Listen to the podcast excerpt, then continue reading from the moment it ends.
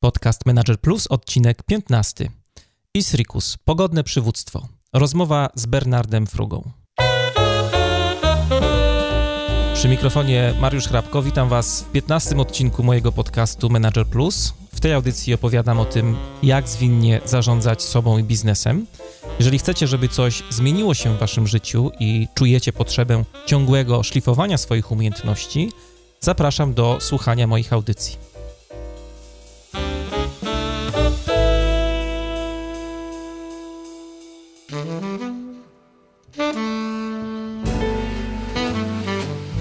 A w dzisiejszej audycji moim i waszym gościem jest Bernard Fruga, specjalista od przywództwa i od rynku mediów także. Bernard na co dzień pracuje z liderami, menadżerami, pomaga im w samorozwoju, a także w budowaniu i zmienianiu organizacji, w budowaniu bardziej zwinnych organizacji. Wcześniej blisko współpracował z Alberto Colussim, włoskim przedsiębiorcą, właścicielem firmy grupy, firm grupy A G B. Można powiedzieć, że rozwijał A G B, realizował kilka tuzinów startupowych wdrożeń na całym świecie. Był też konsultantem przez jakiś czas w amerykańskiej korporacji Nielsen. No a od dwa tysiące dwunastego roku jest solo przedsiębiorcą i samodzielnie prowadzi firmę. Pracuje jako konsultant, jako trener, szkoleniowiec. Ja Bernarda odkryłem dzięki jego wideoblogu. Ten wideoblog nazywa się Jednominu- Jednominutowy Fruga. Podlinkuję Wam go w materiałach do dzisiejszej audycji. No a wideoblog jest zupełnie, zupełnie niesamowity. Co tydzień w ciągu sześćdziesięciu sekund Bernard omawia najbardziej palące tematy z zakresu zarządzania, przywództwa, także produktywności. No i muszę powiedzieć, że robi to naprawdę fajnie, z dużym też poczuciem humoru, co dodaje e, też splendoru i atrakcyjności e, materiałom, które prezentuje. A Bernarda zaprosiłem do dzisiejszej audycji, bo Bernard stworzył bardzo ciekawy model, który mnie zaintrygował, model Izrikus. Model, który wprowadza zupełnie nietypowy temat do zarządzania. Tym tematem jest pogoda ducha. Model został opisany w książce Izrikus, pogodne przywództwo. No i na ten temat, na temat pogodnego przywództwa będziemy w dzisiejszej audycji rozmawiać.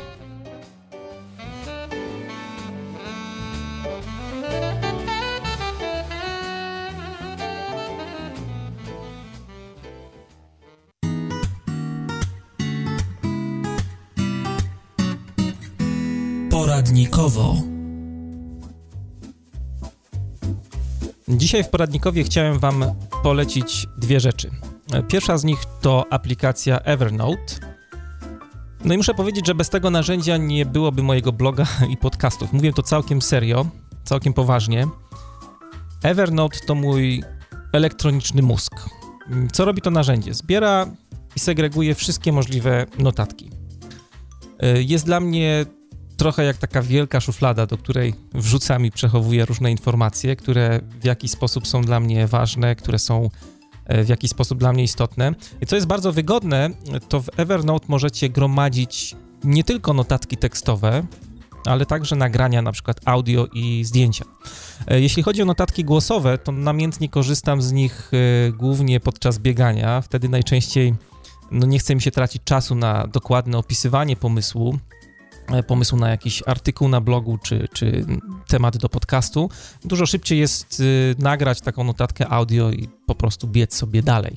A jeśli chodzi o zdjęcia, to ze zdjęć korzystam y, głównie podczas warsztatów czy szkoleń, które prowadzę, po to, żeby udokumentować też w łatwy i taki przyjemny sposób to, co y, wypisywałem wcześniej na flipcharcie.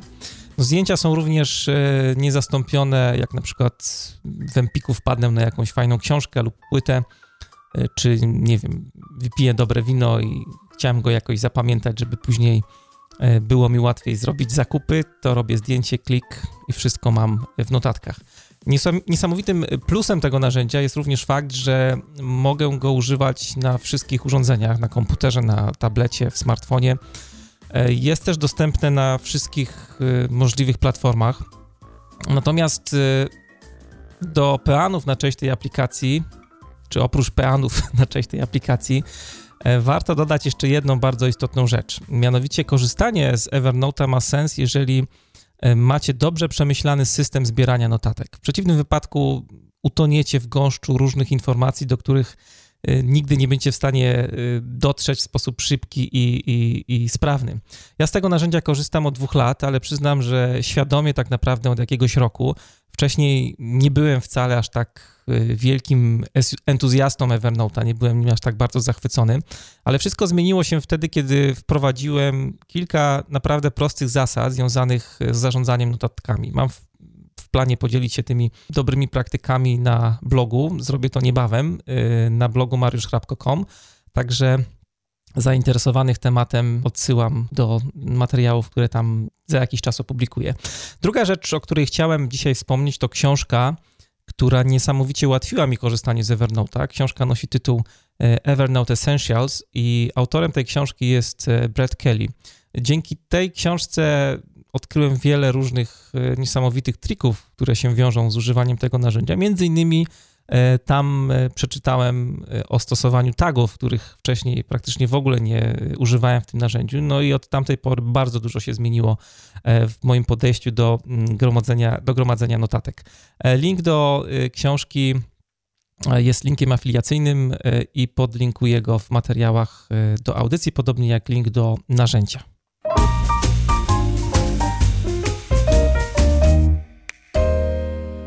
Rozmowa. Bernardzie, co robisz na co dzień? Hey, na co dzień pomagam. Pomagam firmom, to znaczy ja głównie pracuję z przedsiębiorcami, szczególnie lubię polskie firmy, takie, które doszły do, do kryzysu wzrostu, czyli ta mm-hmm. legendarna sytuacja, jak tam zatrudniasz tego dziewiętnastego czy dwudziestego pracownika i to się już ręcznie nie da sterować. Czyli jestem takim aniołem zmiany, do którego ludzie dzwonią, mówią, bracie, pomóż, bo już, bo już nie ogarniam. To, to, to, jest, to jest moja główna robota. Znalazłem gdzieś w sieci, że określasz się jako psycholog dobrostanu. Bardzo mi się podobało to określenie.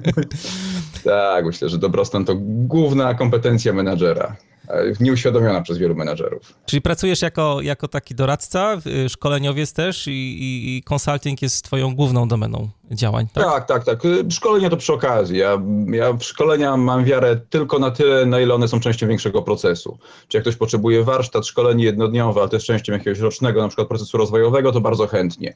Natomiast takie fajerwerki szkoleniowe, to chyba już żeśmy się wszyscy na naszym rynku nauczyli, mm. że to szkoda pieniędzy na to. A powiedz, jak wyglądała twoja droga do bycia konsultantem? Bo masz dość ciekawy życiorys. Jak się przygotowywałem do tego wywiadu, to trochę poczytałem o tobie. Jakbyś mógł parę słów słuchaczom powiedzieć o tym, co robiłeś wcześniej, zanim mm-hmm. przeszedłeś na consulting, tak, na szkolenia.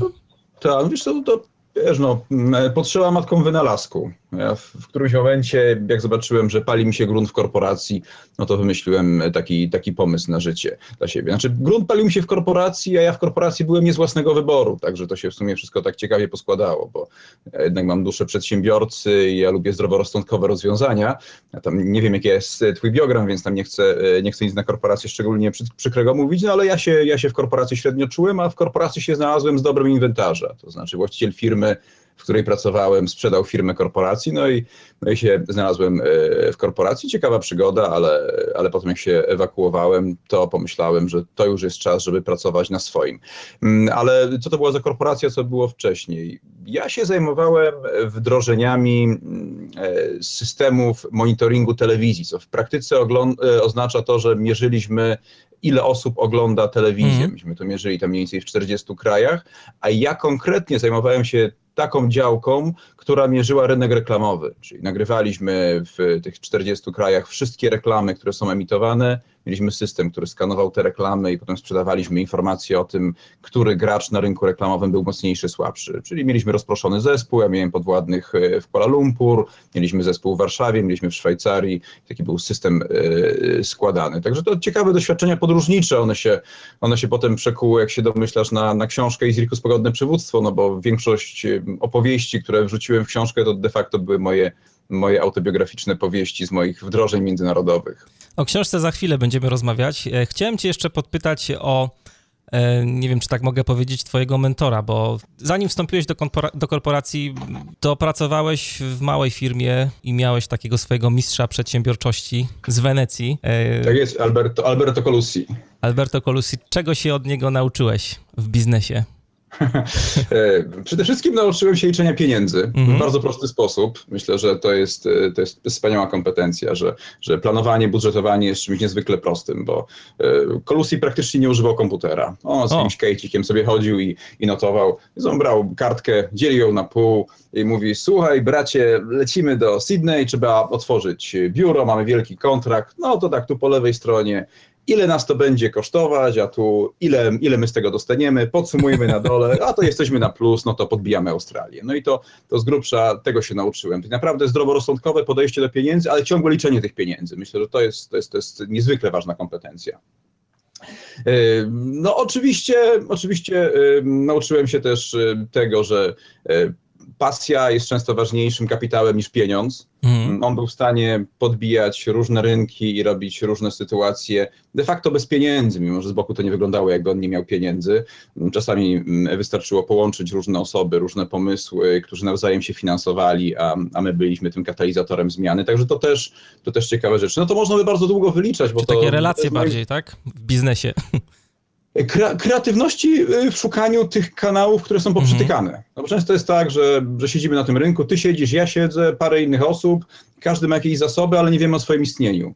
Przychodzi taki Colussi i mówi: słuchaj, to, to, jeszcze, to, to jakbyś ty dołożył pieniądze, ty byś dał system, ty byś dał swoich klientów, ja będę tutaj inwestorem, bo wszystko powspinam, to będzie działać. No i tak naprawdę ja w takiej sytuacji byłbym głównie tym inwestorem dobrego ducha, no bo oni by się nawzajem sfinansowali, a ja bym z tego miał jeszcze profity. A propos istnienia na rynku, ja do twojej osoby dotarłem przez e, taką dość nietypową rzecz, prowadzisz e, wideobloga, ale mhm. nietypowość polega na tym, że jest to... No, wideoblog się nazywa Jednominutowy Fruga mhm. e, i nietypowość polega na tym, że wszystkie odcinki są krótkie, bo mają około jednej minuty. Skąd pomysł na, na taką formę akurat przekazu? Mhm. Pomysł, pomysł nie był mój. Aha. Pomysł gdzieś się wykuł na podstawie rozmów z moimi znajomymi i przyjaciółmi. Pamiętam, że mniej więcej dwa lata temu, jak pomysł robienia wideobloga wpadł mi do głowy, to się umówiłem w pizzerii z Pawłem Fortuną, moim kolegą ze studiów. Podzieliłem się pomysłem, że będę robił wideobloga, takiej dziesięciominutówki, gdzie będę się dzielił swoim doświadczeniem. No i Paweł dziesięć minut, tak? Na... Początek miał być. Tak, tak, tak. Paweł tak z takim politowaniem na mnie spojrzał i mówi: ale człowieku, kto cię będzie oglądał przez dziesięć minut? Ja mówię, co, mówię to pięć minut, tak? Mówi: nie, no co ty, no minuta to maksimum. No i została minuta w końcu.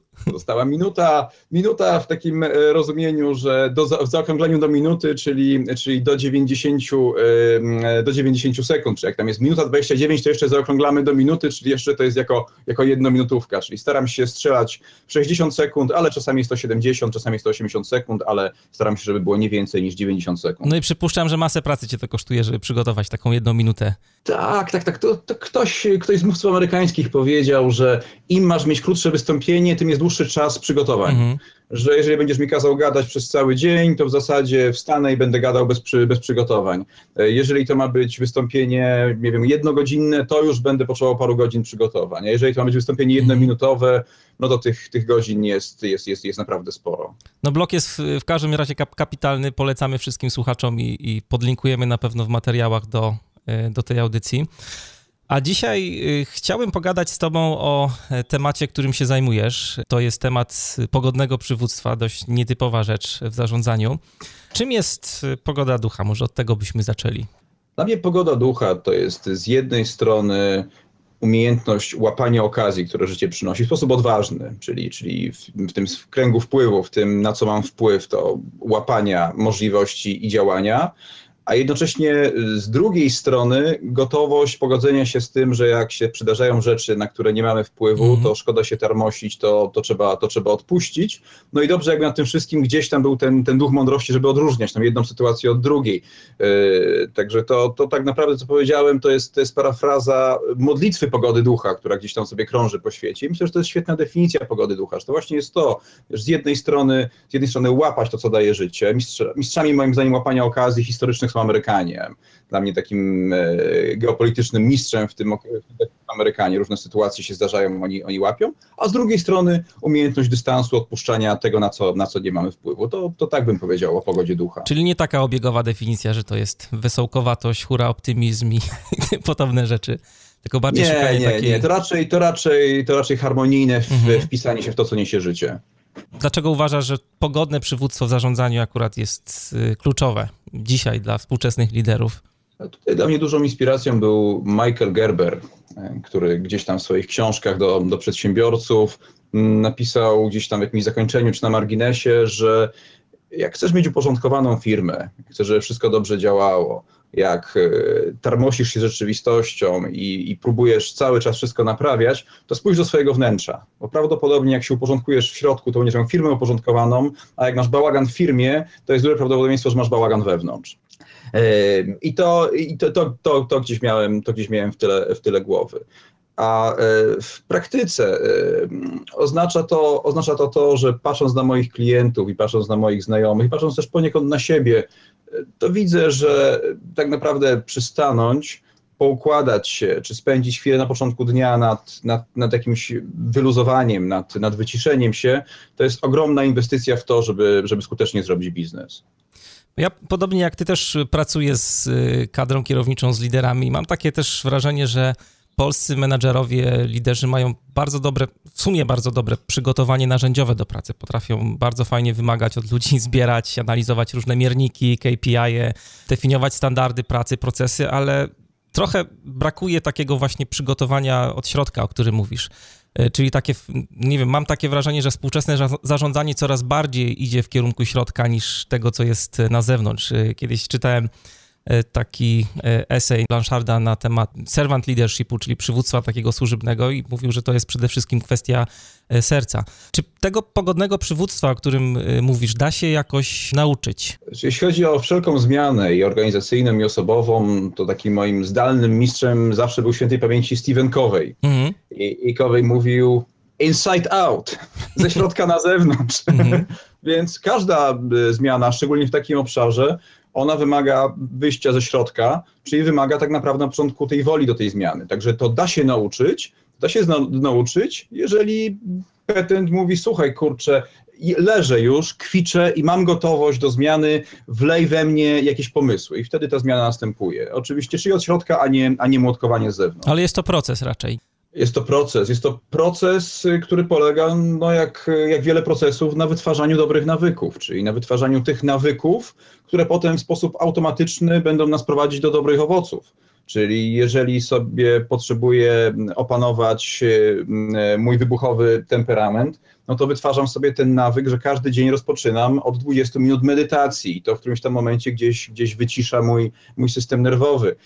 Jeżeli mam taką sytuację, że, że zbyt dużo krytykuję ludzi, no to wytwarzam sobie na przykład ten nawyk, że przekładam sobie te monety chwalenia między kieszeniami, żeby mieć nawyk chwalenia ludzi i tak dalej, i tak dalej. Także tak, to jest proces, a to głównie jest proces dlatego, że wytworzenie nawyku wymaga wielu tygodni lub miesięcy, czyli żeby, żeby nastąpiła zmiana, że proces wdroży, to jak obydwaj wiemy, to, to potrzeba jakiegoś tam czasu, gdy, gdy te nasze pomysły przekują się na zachowanie, a zachowania na, na nawyki, które będą nas już prowadzić do dobrych celów. No i właśnie, na temat tego procesu napisałeś książkę o pogodnym przywództwie. Książkę, która ma no, dość ezoteryczny tytuł Izrikus, pogodne przywództwo. Co to znaczy tak bardziej szczegółowo hmm. Izrikus?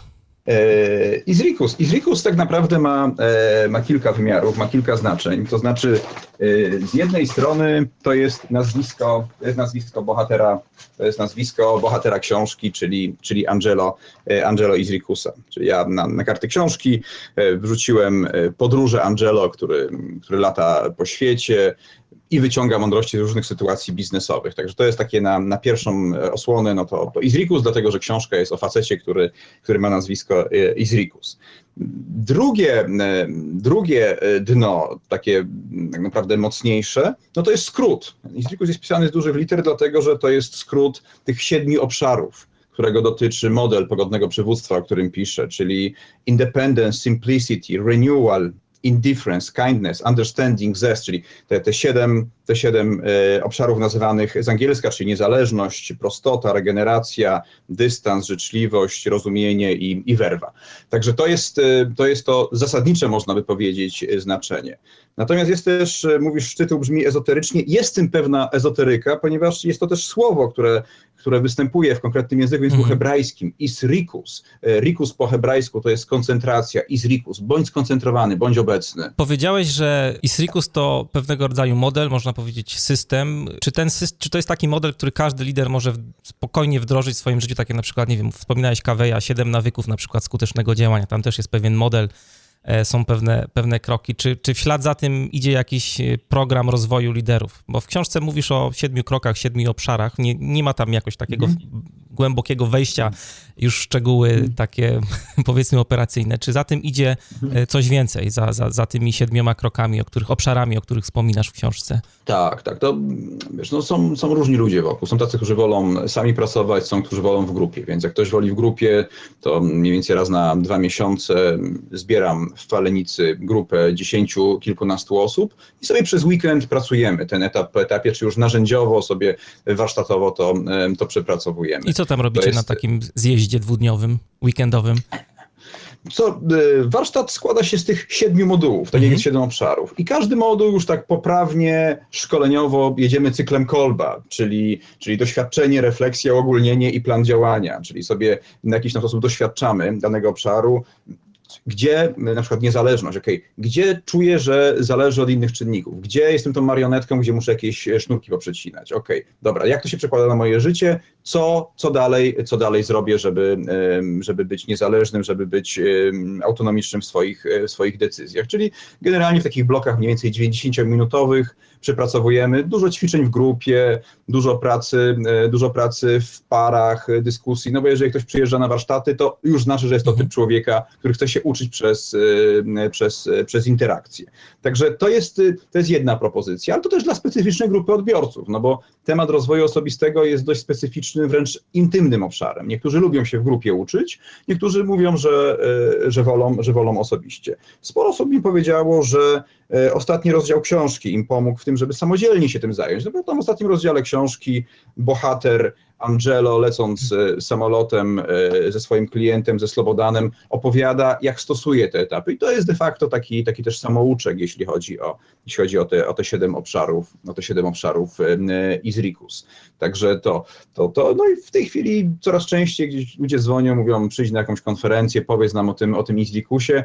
No to tam działamy tak zwanym kołem Izrikus, czyli zrobiłem taki typowy, typowy radar mhm. w skali dziesięciopunktowej, podzieliłem na siedem bloków i zaczynamy od tego, mówię, słuchaj, to, to sobie zaznacz w tym kole, w każdym z tych obszarów, gdzie jesteś, na ile jesteś niezależna, na ile upraszczasz, na ile dbasz o siebie w skali od zera do dziesięciu. No a potem spójrz, gdyby to było koło twojego życia, którym ten jedno kołowiec, na którym jedziesz, nie? Na, na ile to koło by równo prowadziło, na ile by haczyło. No jeżeli gdzieś tam haczy, to zastanów się, który z tych obszarów może przeinwestowałaś, warto może mniej się zająć, w którym z tych obszarów może warto dokarmić, warto, e, warto, warto więcej zrobić. I wybierz sobie jeden, dwa, maksymalnie trzy obszary z tego koła, którymi się zajmiesz i, i zacznij wprowadzać zmiany. To to jest takie fast foodowe podejście. Natomiast takie podejście, które w kartach książki przemycam, to jest podejście metodyczne. Mówię, to rozpocznij od pierwszego obszaru, od niezależności, poświęć miesiąc albo półtora miesiąca, przepracuj obszary niezależności. Jak już poczujesz, że już zatrybiło cię w niezależności, zajmij się upraszczaniem i tak dalej. Także tak, to no, każdy też benedyktyńskie podejście. Warto powiedzieć, że każdy ten obszar kończy się, każdy rozdział związany z obszarem kończy się w książce zestawem bardzo konkretnych, praktycznych ćwiczeń, które czytelnik może sam wykorzystać i popróbować na swoim podwórku, jak, jak to wygląda. Bardzo fajne, fajne rzeczy się tam znalazły, także bardzo wszystkim polecam jako czytelnik po lekturze książki. W książce dotykasz takiego tematu, co było dla mnie dużym zaskoczeniem, jak się zabrałem za lekturę. Tematu, w zasadzie już na początku książki dotykasz tematu duchowości lidera. Proponujesz to, o czym mówimy tutaj, już mówiliśmy kilka razy, taką zmianę od środka, zmianę, wewn- zmianę wewnętrzną. Starożytni Grecy używali takiego pojęcia, które bardzo lubię, metanoia, czyli takie wewnętrzne przeobrażenie, można powiedzieć nawrócenie, ale... Mhm. promowanie takiej, tak sobie pomyślałem, promowanie takiej duchowości w zarządzaniu, to trochę takie stąpanie jest po cienkim lodzie, no bo duchowość wielu ludziom na, na pierwszy rzut oka może kojarzyć się, no nie wiem, z kościołem, z religią, mhm. z ojcami pustyni, o których wspominałeś. O co chodzi z, mhm. z tym duchowym rozwojem lidera, który proponujesz, o którym mówisz, też piszesz w książce? Mhm. Ja myślę, że tutaj, że tutaj warto, że tutaj warto spojrzeć tak z metapoziomu na, na każdego z nas. Powiedzieć sobie, no jestem człowiekiem z krwi i kości, mam jakieś kompetencje, mam umysł, mam, mam jakąś emocjonalność, mam też obszar duchowy. Bez względu na to, czy jestem osobą wierzącą, czy ateistą, bez względu na to, czy w ogóle jestem świadomy, że mam ten obszar, to, to go mam. Ten obszar to jest ten obszar, w którym mam zagospodarowane poczucie sensu, poczucie tego, a po co to robię, a po co działam, a co chcę, żeby po mnie zostało, czy chcę, żeby jakieś, jakieś legacy, jakaś pozostałość po mnie, po mnie pozostała. No, każdy z nas to ma, bez względu na światopogląd i bez względu na to, czy odnosi to do czegoś większego yy, w sensie absolutu Boga, czy odnosi do czegoś większego w sensie społecznym, w sensie swojej misji, yy, misji społecznej. I teraz ja mam poczucie, że szczególnie w naszej części Europy to zostało zaniedbane przez ten tak zwany światopogląd naukowy, przez to, że to szkiełko oko ma wszystko mierzyć. Okej, okay, ten obszar fizyczny, ten obszar mierzalny jest niezwykle ważnym obszarem naszego życia i to jest, i to jest, i to jest bardzo mocne. To jest, to jest trochę to, od czego żeśmy zaczęli naszą rozmowę. Mówisz, że nasi menadżerowie, mówisz, mają świetne narzędzia, są przygotowani. No tak, no bo to jest ten światopogląd naukowy. Mamy te narzędzia, jesteś menadżerem, to przede wszystkim pokaż mi swój arkusz kalkulacyjny, pokaż mi, jak zarządzasz narzędziowo i tak dalej. Tak. Natomiast moim zdaniem czy menadżer, czy, czy, czy człowiek działający społecznie, czy też członek rodziny, to jest osoba holistyczna. My jesteśmy całością i, i fizyczną, i emocjonalną, i intelektualną, i duchową. No i teraz ja zachęcam moich klientów, moich przyjaciół, moich czytelników, żeby odkryli sobie ten obszar.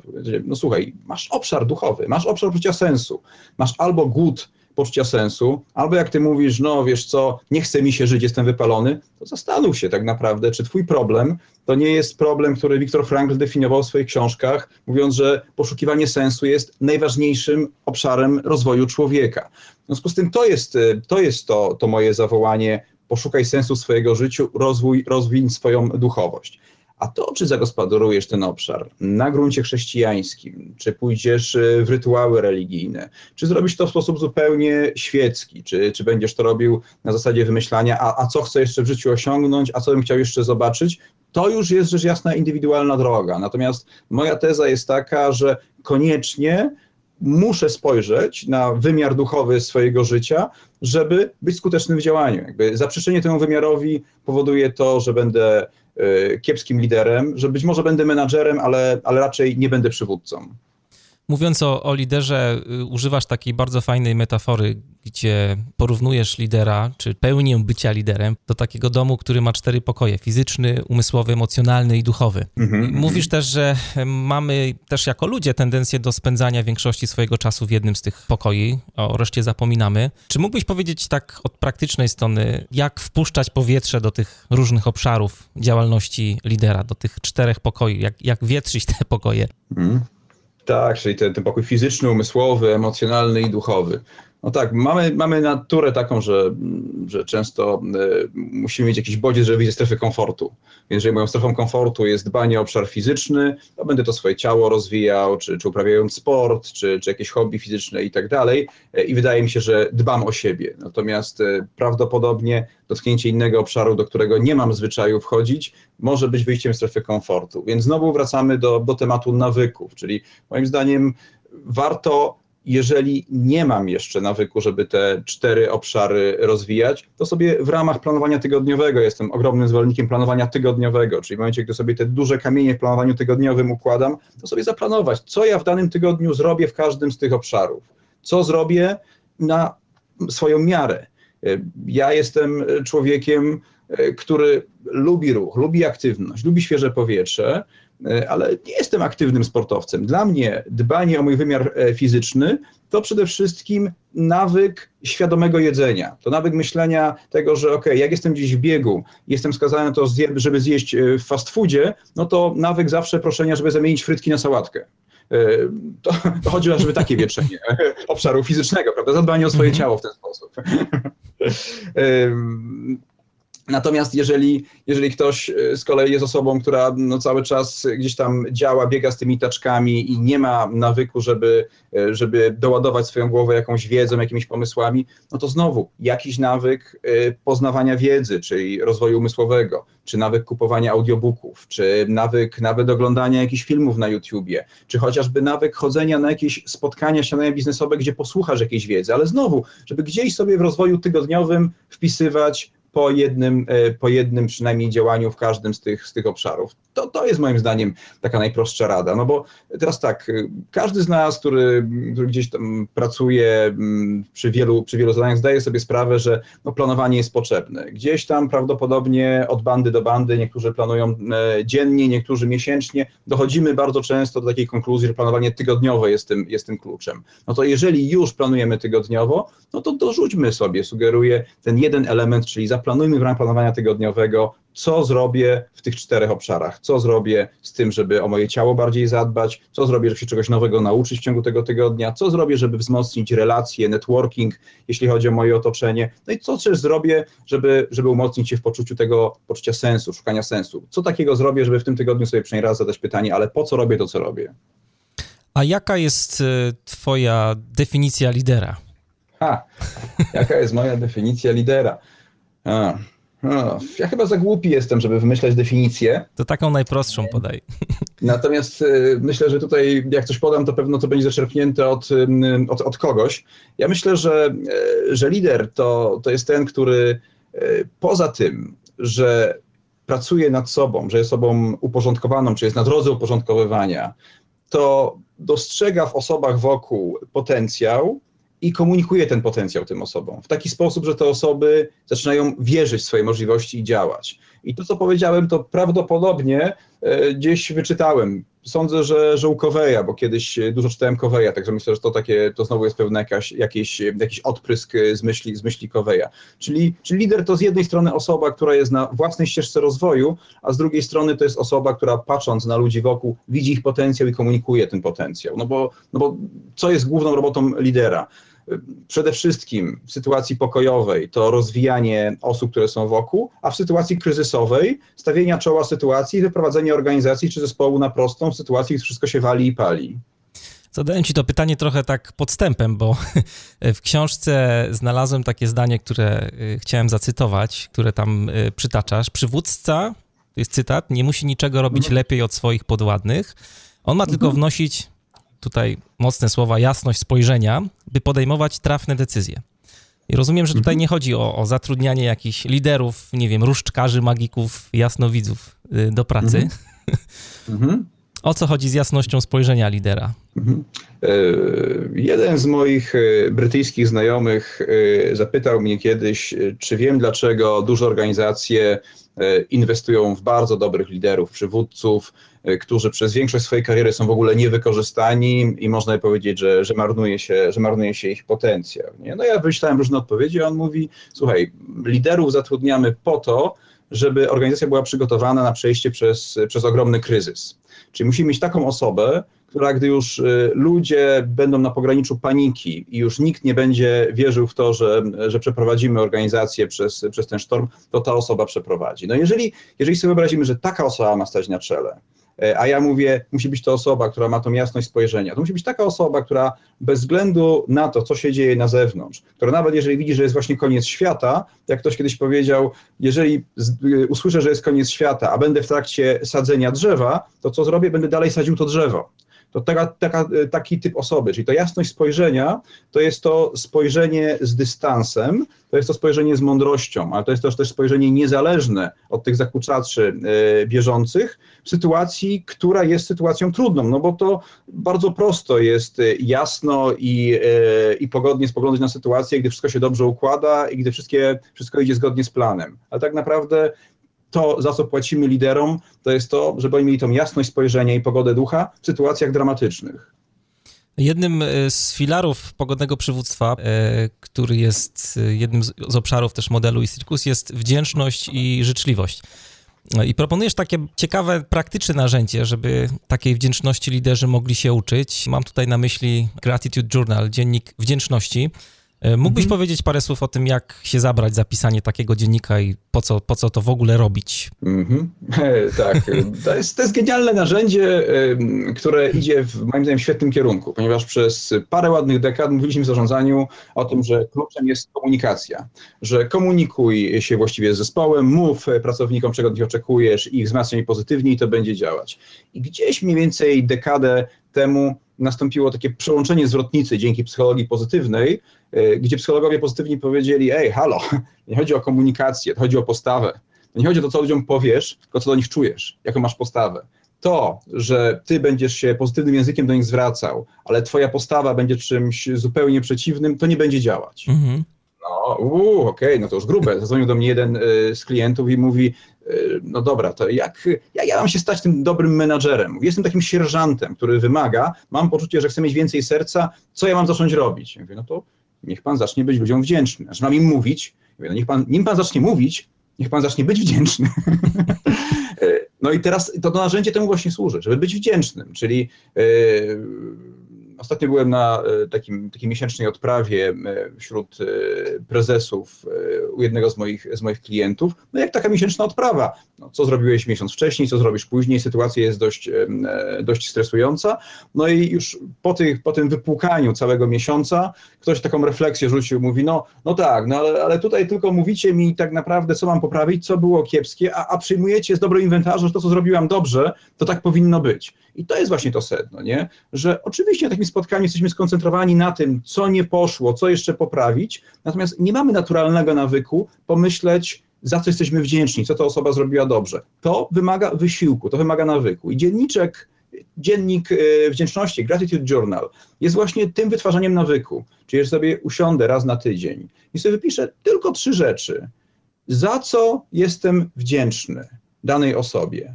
To, to jak chyba, że Martin Seligman pisał, że z jego badań wynikało, że jeżeli będziesz to robił przez około dwóch miesięcy, to to w bardzo poważny, pozytywny sposób wpłynie na twoje relacje z otoczeniem, na to, w jaki sposób będziesz zarządzał zespołem. Czyli czemu to narzędzie ma służyć? To tak narzędzie ma służyć temu, żebyś założył na okulary inne okulary, na, na nos inne okulary, żebyś spoglądał na, na otoczenie przez pryzmat tego, co jesteś wdzięczny, a to z kolei spowoduje, że będziesz to spontanicznie komunikował, a to z kolei spowoduje, że, że wzmocni to motywację i, i relacje w zespole. Czyli no, jest to takie, takie, można powiedzieć, wręcz ćwiczenie rozwoju duchowego. No ja byłem ciekawy właśnie, czy pisanie, samo pisanie tego dziennika prowadzi do tego, że lider zbuduje taką kulturę doceniania, że wyjdzie poza to, co pisze, że tam jest wdzięczny tej i tej osobie za to i tamto. Czy faktycznie wyjdzie i, i zacznie wyrażać ten stan, o którym mówisz? To, to, to, jest, to jest chyba tutaj najważniejsze, żeby budować mm-hmm. taką kulturę właśnie wdzięczności, żeby mówić o, mm-hmm. o, żeby być wdzięcznym innym, bo to jest, wiele osób na to, wielu pracowników mm-hmm. zwraca na to uwagę, że właśnie e, są czy to niedoceniani, czy nie mówi się im o tym, że zrobili dobrą, dobrą tak. robotę w projekcie. Mózg, mózg jest, mózg jest mm, wspaniałym narzędziem, ale jednocześnie jest niezwykle prostym narzędziem. Znaczy te, te, nasze, te nasze mózgi jesteśmy w stanie dość prosto programować. Jeżeli ten nasz mózg zanotował, że zapisałem coś na karteczce, jakąś myśl, karteczka może została na biurku, może w notesie, ona była zapisana, ona pracuje w moim mózgu, to już wpływa na moją postawę.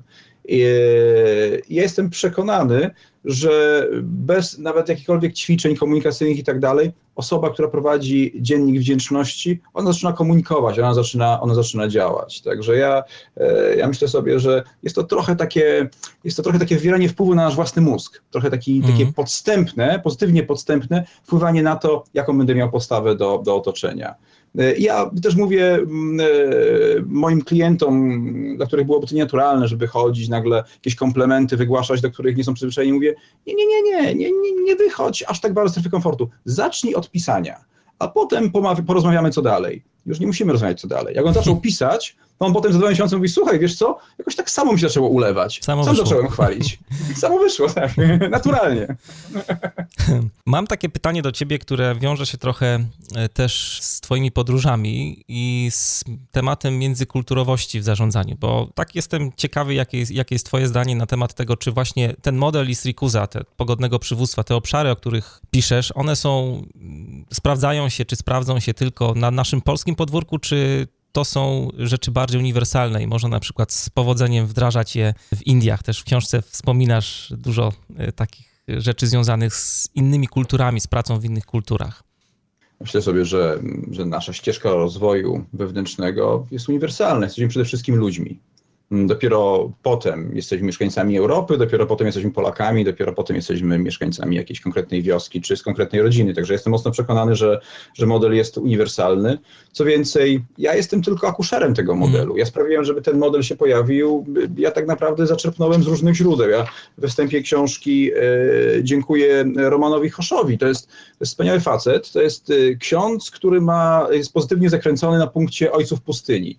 I on gdzieś przeczeszując pracę Ojców Pustyni, czyli wiesz, Ojcowie Pustyni, ci chrześcijanie w pierwszych wiekach chrześcijaństwa, którzy się wkurzyli na to, że chrześcijaństwo stało się religią urzędową, uciekli na pustynię, żeby, żeby zachować mm. swój rozwój, rozwój duchowy. No i potem się okazało, że to dość ciekawy ruch się z tego, z tego stworzył. No więc Roman Chosz wybrał, stworzył syntezę z dorobku Ojców Pustyni, stworzył z tego siedem kroków Ojców Pustyni. Oczywiście to był język mocno teologiczny, to był, to był język mocno, mocno chrześcijański, natomiast mnie to tak mocno uderzyło, gdy, gdy ja w dwa tysiące dziewiątym roku byłem u niego na rekolekcjach, to myślę, kurczę, są wspaniałe obszary, niezwykle ważne, niezwykle takie intuicyjne i naturalne, tylko, tylko fajnie by było nazwać takim językiem, żeby do moich kumpli w biznesie to trafiło, bo sobie nie wyobrażałem, żeby, żeby ich zawieźć do księdza Romana i i zaproponować, żeby tego posłuchali, bo, bo prawdopodobnie w ciągu godziny by pouciekali. Tak.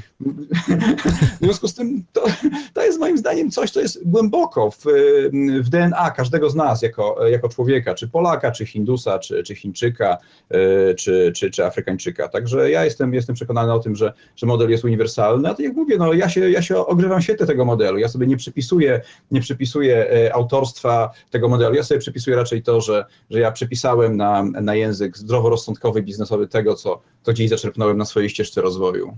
Tak, odkrywasz pewne prawa, tak jak niektórzy filozofowie nauki twierdzą, że matematyka jest we wszechświecie, ją trzeba tylko odkryć, tak? Nikt jej nie wymyśla. Mm-hmm. Tak, tak. Tak jak ktoś, jak ktoś pięknie powiedział, jakiś, jakiś aktor rosyjski do polskich aktorów, którzy chcieli mądrości życiowej od niego. Mówi, ale chłopaki, no to już wszystko było, wszystkie role już były, wszystkie triki już były. Ja byli mocno sfrustrowani, mówią, to jak wszystko było, to, to, to po co my tu? Mm. Ale was, ale was jeszcze nie było. No właśnie. I to mamy te wszystkie zasady, prawa, modele, to tak czy inaczej było. Ale ciebie nie było, mnie nie było i to jest piękne na świecie. Tak, warto też zauważyć, że jakby pogodne przywództwo i obszary, które wspominasz, są takie dość nietypowe, bo w zasadzie, tak jak zwróciłem uwagę, no wszystkie takie typowe książki o, o przywództwie, o zarządzaniu bardzo mocno skupiają się na aspekcie działania lidera. U ciebie aspekt jakby działalności, czy, czy tej, ten sprawczy bycia liderem, to jest w zasadzie na samym, na samym końcu, no bo mhm. jakby tak zrozumiałem, że, że jakby te wszystkie pozostałe obszary to jest trochę droga dochodzenia do tego, żeby działać, żeby podejmować decyzje. Czy, czy, czy faktycznie tak jest? Taki miałeś pomysł tutaj. No wiesz co, lejesz, lejesz miód na moje serce, bo słyszę z ust czytelnika to, o czym myślałem pisząc książkę. Aha. Właśnie, żeby przekazać tą myśl właśnie, że, że działanie jest owocem, jest na samym mhm. końcu, to jest, to jest tak naprawdę ta wisienka na torcie, która jest tym siódmym obszarem, werwa i siła do działania, a to najważniejsze to jest, te, to, jest to wcześniej, to jest te pozostałe sześć kroków. Także dokładnie tak, ja myślę, że, że dokonałeś mhm. z mojego punktu widzenia jako autora idealnej syntezy książki. A czy masz jakieś praktyczne wskazówki dla dzisiejszych zabieganych liderów? Jak działać skutecznie a propos działań? Jak na przykład planować? Wspominałeś trochę o planowaniu tygodnia, dużych kamieni. Jak żyć powinien współczesny lider produktywnie po prostu?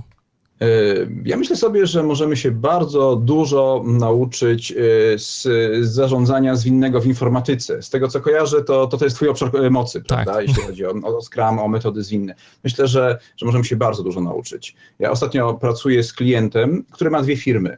Jedna to jest hydrauliczna, druga to jest kowalska. I warsztaty ostatnie zakończyliśmy na, wyklejeniem na jego ścianie backloga. Mhm. Czyli co to w praktyce oznacza? Przełączenie się w zarządzaniu swoimi zadaniami z takiego myślenia klasycznego, z matrycy Eisenhowera, zaplanuj sobie dokładnie co, kiedy zrobisz, kto co ma jaki priorytet, Nie, to już nie jest, to już nie jest ta rzeczywistość, mm-hmm. to jest bardziej rzeczywistość e, tego e, G T D, tej rury, z której nam spadają zadania i potrzebujemy tak tą rurą zarządzać, żeby te zadania, które spadają, spadały na odpowiednią kubkę. Ja mam takie wrażenie też, że ta rura jest w zarządzaniu współczesnym coraz bardziej ważna. W ogóle temat produktywności takiej osobistej też, który się przykłada na temat produktywności zespołowej, to są wszystko tematy i narzędzia, które są bardzo potrzebne współczesnym, współczesnym liderom. Trochę też wspominasz o tym właśnie, dlatego cię podpytałem na, na końcu książki a propos działania.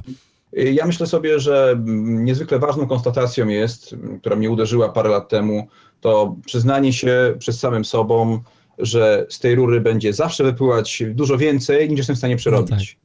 W związku z tym ja sobie mówię, dobra, to w takim razie ja planuję tylko pięćdziesiąt procent swojego dnia. A to wystarczy ci, żeby zrobić wszystko? Puh, absolutnie nie. No to czemu nie wykorzystać całego dnia? Bo nawet jakbym miał dobę czterdziestoosmiogodzinną, to i tak to byłoby za mało, więc nie ma sensu. A jeżeli zaplanuję tylko pięćdziesiąt procent swojego dnia, to jest spora szansa, że moje życie będzie intencjonalne, że będę miał też czas i oddech, żeby pomyśleć, gdzie biegnę i dokąd chcę dobiec. A jeżeli ja powiem, no to każdą chwilę mam wykorzystać na zarządzanie rurą, no to jest spore ryzyko, że ja prędzej czy później zapomnę w ogóle, po co ja biegam i gdzie chcę dojechać. Jest taki odcinek, jeden z wielu twoich nagrań właśnie, gdzie przecinasz kalendarz. Się uśmiałem strasznie piłą na pół. To jako zachęta dla słuchaczy, żeby odwiedzić koniecznie Jednominutowego Frugę. Tak, tak, tak. Przetnijmy kalendarz na pół, połowę zaplanuj, a, a drugą sobie zostaw. Po pierwsze, no to, co jest nieprzewidywalne, bo to i tak spadnie, a jak nie spadnie, to z całą pewnością każdy z nas ma masę ważnych, ale niepilnych rzeczy, które są właśnie do zrobienia wtedy. Bernardzie, bardzo dziękuję za bardzo inspirującą rozmowę. Dziękuję ci serdecznie. Fajnie, że zadzwoniłeś. Cześć, Mariuszu. Cześć.